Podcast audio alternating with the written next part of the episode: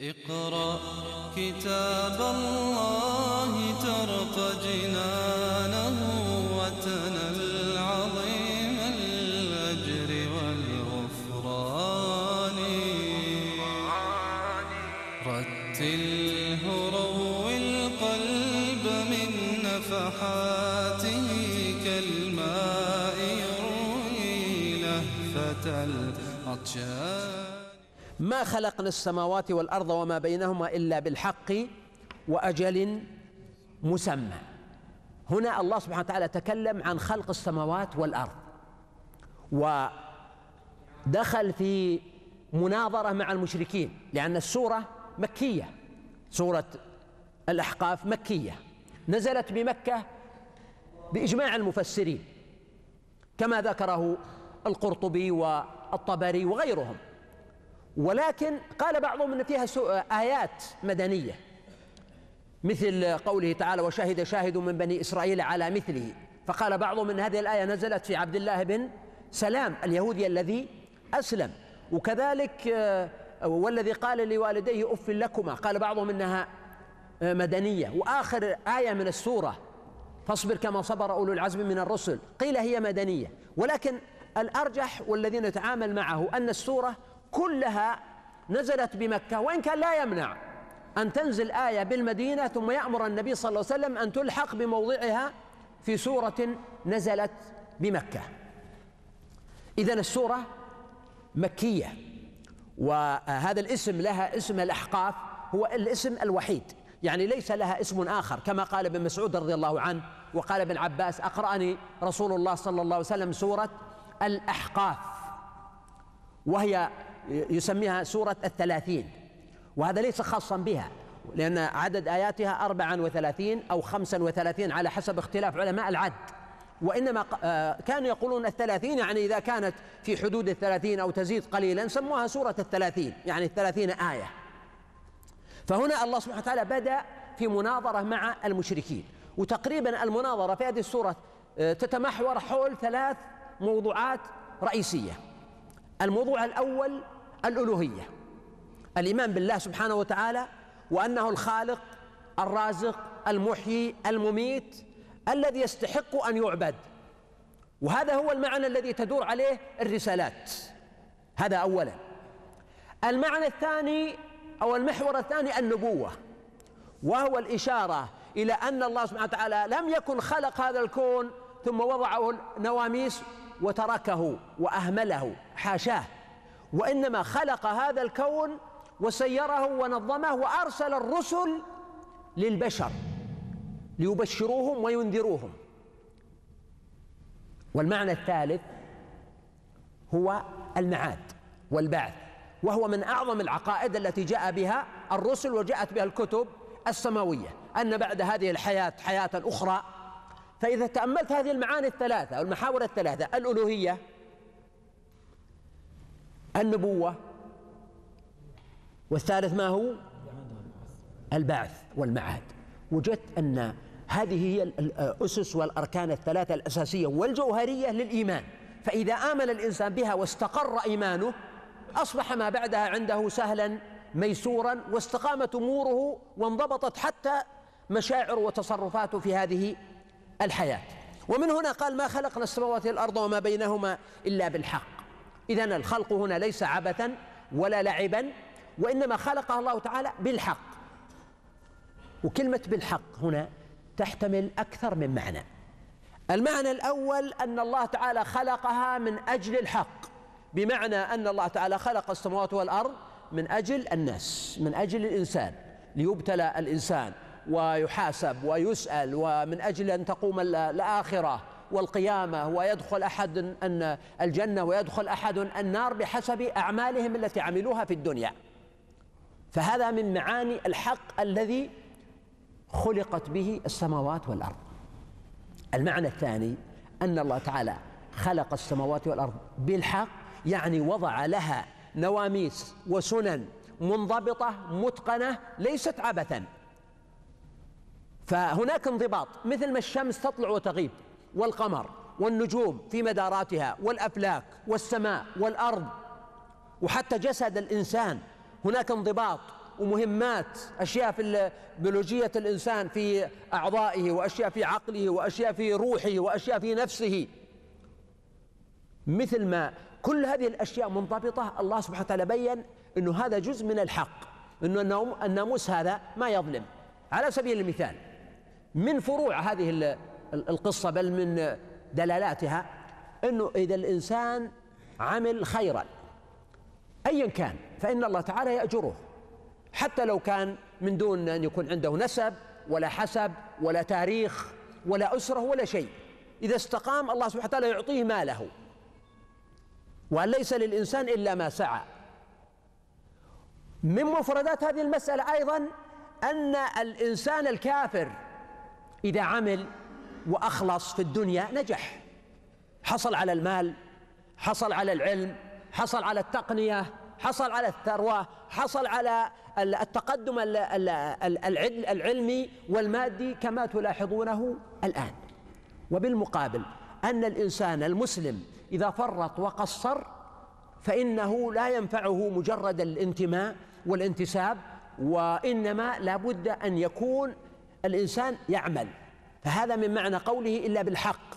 إذا هذا ناموس. ولذلك الكثيرون يستغربون اليوم كيف أن آه، الأمم الغربية في أوروبا في أمريكا الولايات المتحدة في في اليابان في الصين في سنغافورة في فنلندا في كثير من بلاد العالم في كوريا تحقق مستوى عظيما في النمو الاقتصادي. أحيانا 7% 8% بشكل مضطرد. تحقق إنجاز تحقق نهضة. دخل الفرد يرتفع. أشياء كثيرة جدا. ويستغرب يلتفت إلى العالم الإسلامي الذي يتلى المصحف في محاريبه ومساجده وعلى منابره والحفاظ يعدون بالملايين. ولله الحمد والمنة. فيتساءل الإنسان أين تأثير هذا القرآن في تحفيز الناس إلى العمل؟ وإلى الإبداع وإلى التفوق وإلى النجاح وإلى الإنجاز حتى في الدنيا. فهذا من معاني إلا بالحق. أن الله تعالى ينصف حتى الكافر في هذه الحياة الدنيا. بل أكثر من ذلك أكثر من ذلك. من الحق أن الكافر إذا عمل أشياء طيبة في الدنيا مثل الصدقة والإحسان والمعروف فإن الله تعالى لا يظلمه منها شيئا. وإنما يجازيه في الدنيا. يعجل له جزاء ما عمل في الدنيا. بسعة الرزق بالعافية بالصحة بالسعادة. وإذا أسلم قبل أن يموت حفظ الله له ما كان عمل كما قال النبي صلى الله عليه وسلم لحكيم بن حزام أسلمت على ما أسلفت من خير. لما سأله عن أعمال طيبة كان يعملها في الجاهلية من صدقة وصلة رحم وبر. قال له النبي صلى الله عليه وسلم أسلمت على ما أسلفت من خير. وفي البخاري عدد من الأحاديث تدور حول هذا المعنى. اذا هذا من الحق. وما بينهما إلا بالحق وأجل مسمى. اذا السماوات والأرض لها أجل. هناك أجل فرد أجلي وأجلك. فإذا جاء أجلهم لا يستقدمون ساعة ولا يستأخرون. الموت. وهذا الأجل هو القيامة بالنسبة لك. بعضهم يقول متى الساعة؟ إذا قام ابن آدم قامت مات ابن آدم قامت قيامته. الثاني أجل الأمة. قال الله تعالى ولكل أمة أجل. ولكل كل أمة أجل. ما في أمة باقية إلى قيام الساعة. وهنا المقصود بالأمة إما المقصود الجنس من الناس مثل الأمم التي كان الله تعالى يهلكها في الماضي بالطوفان أو بالزلزال أو بالصيحة أو بالريح. أما اليوم فالغالب أن الهلاك يكون بزوال الدول وحلول دول أخرى محلها. سواء كانت هذه الدول دولا إسلامية تجد مثلا حتى دولة الخلفاء الراشدين لها أجل أو ليس لها أجل. لها لأنها أمة لها أجل. وبنو أمية وبنو العباس المماليك العثمانيون الأتراك وغيرهم وهكذا. هذا أجل مثل أجل الأفراد. كل أمة أو دولة تمر بمراحل مراحل آه، صغر أو فتوة ثم شباب ثم كهولة ثم شيخوخة ثم هرب ثم الموت. وهناك الثالث وهو أجل العالم كله. وأجل مسمى. يعني خراب الكون الشمس كورت وإذا النجوم انكدرت وهذا هو يكون يوم القيامة. واليوم قضية نهاية العالم الأجل المسمى قضية مقلقة. هناك فيلم يشاهدونه في الغرب ورأيت إعلاناته كثيرا أظن عنوانه 2012 يتكلم عن نهاية العالم. هناك كثير من الحسابات عند الهنود وغيرهم في أمريكا الجنوبية يتحدثون عن معلومات قريبة من هذا. في بعض الكتب السماوية المقدسة المحرفة طبعا فيه أشياء وظنون من هذا القبيل.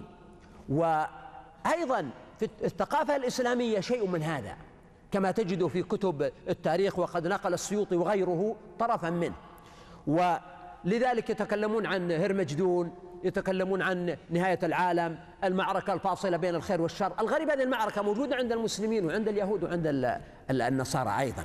ولكن رأيت كثيرا من المسلمين وبين قوسين والمسلمات لأن المرأة أرق عاطفة وأكثر تأثرا واستقبالا للمشاعر مشاعر السعادة أو التعاسة الخوف أو الفرح تتفاعل معها أكثر من الرجل.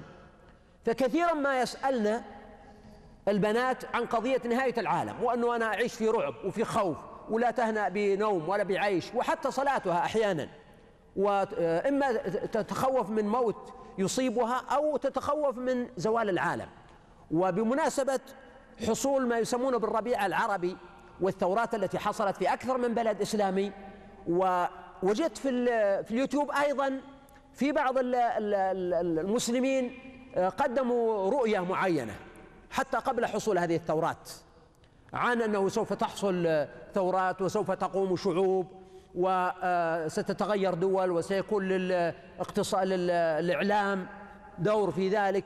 وكتبها بعض المسلمين تكلموا فيها بخطب قبل سنوات عديدة. فلما حدث الأمر الذي حدث استعاد الناس هذه الأشياء وبدأوا يقرؤونها. ثم وجدوا أنه قال أنه بعد ذلك سيكون اليهود يملكون سلاحا ضخما عالميا مفاجئا وسوف يعني يتغير الكون ويسيطر اليهود. طيب اللي أصاب في شيء لا يلزم أن يصيب في كل شيء. هذه نقطة ينبغي أن نتفضل لها. يعني كون الإنسان أصاب جزءا من الحقيقة هو ليس كتابا مقدسا وليس وحيا معصوما تأخذ كل ما فيه وإنما يجب أن أن يكون الإنسان يدرك أن الإنسان يخطي ويصيب. وهذا نوع من الحدس والتخمين والظن. وأبو بكر الصديق هو أفضل هذه الأمة بعد النبي صلى الله عليه وآله وسلم. وسيرد له ذكر إن شاء الله. ومع ذلك لما فسر بعض الرؤى خاصة المتعلقة بالحكم والخلافة وتحولات الأمة جاء رجل رأى رؤيا ففسرها أبو بكر ثم قال يا رسول الله أخطأت أم أصبت؟ قال له النبي عليه السلام أصبت بعضا. وأخطأت بعضا هذا الصديق ما أصاب مية بالمية. قال والله يا رسول الله لتخبرني أين أصبت وأين أخطأت؟ يريد أن يتعلم. قال له النبي صلى الله عليه وسلم لا تقسم. ولم يخبره لماذا لم يخبره إشارة إلى أن هذه الأمور مما لا ينبغي الإلحاح وراءها في مسألة أين الخطأ وأين الصواب لأن أمور هذه ليست مما تعبد به الناس. فلذلك أقول لا ينبغي أن يكون موضوع نهاية العالم لا ينبغي أن يتم تعاطيه بطريقة مليئة بالطلاسم والألغاز والرموز ولا ينبغي التشرب والتشبع ببعض المعاني الموجودة في الكتب المسيحية أو اليهودية أو كتب آه، آه، شعب المايا الهندي أو حتى بعض كتب الإسلاميين واستشعار أنه وحتى لو فرض أنه الساعة تقوم الآن.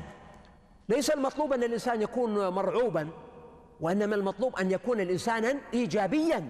ولهذا في مسند الإمام أحمد قال النبي صلى الله عليه وآله وسلم إذا قامت الساعة وبيد أحدكم فسيلة فسيلة فليرميها. هل قال فليرميها مثلا وليذهب إلى المسجد؟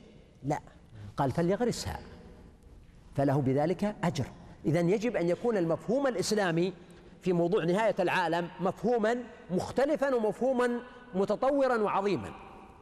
قال سبحانه والذين كفروا عما أنذروا معرضون.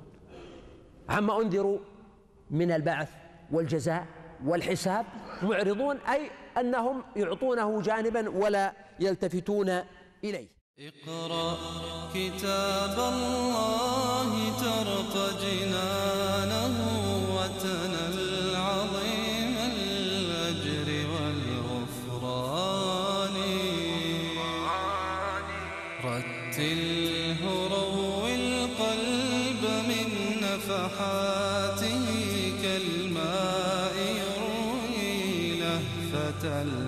كالماء يروي لهفة العطشان